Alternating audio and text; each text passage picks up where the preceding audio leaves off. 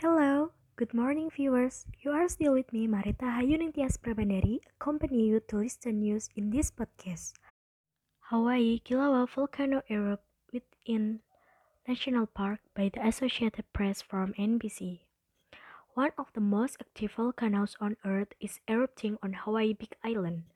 Official with the U.S. Geological Survey confirmed Wednesday that an eruption has begun in Kilauea Halemaumau crater at the volcano summit. The volcano's alert level has been raised to warning and the aviation code changed to red. The eruption is not in an area with homes and is entirely contained within Hawaii Volcanoes National Park.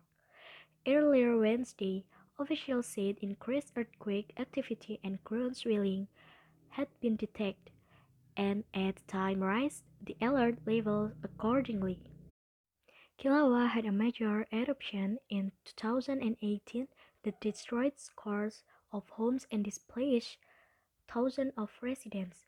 Before the eruption, the volcano had been slowly eruption for decades, but not in residential area.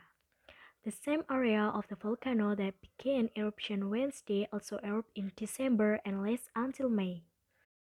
Hawaii Volcanoes National Park spokeswoman Jessica Ferracane said that she had not yet arrived at the park, but that colleagues report seeing some lava sputter and glow within the summit crater.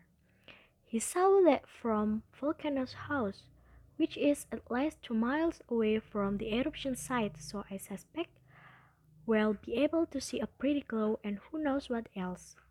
She said, The Volcano House is a hotel and restaurant within the national park adjacent to the visitor center. The park is open to visitors. And Ferracane said the area that is erupting is not close to where people can hike or drive. Trails downwind from the eruption have been closed for years. The park is open and there are no road closures at the time.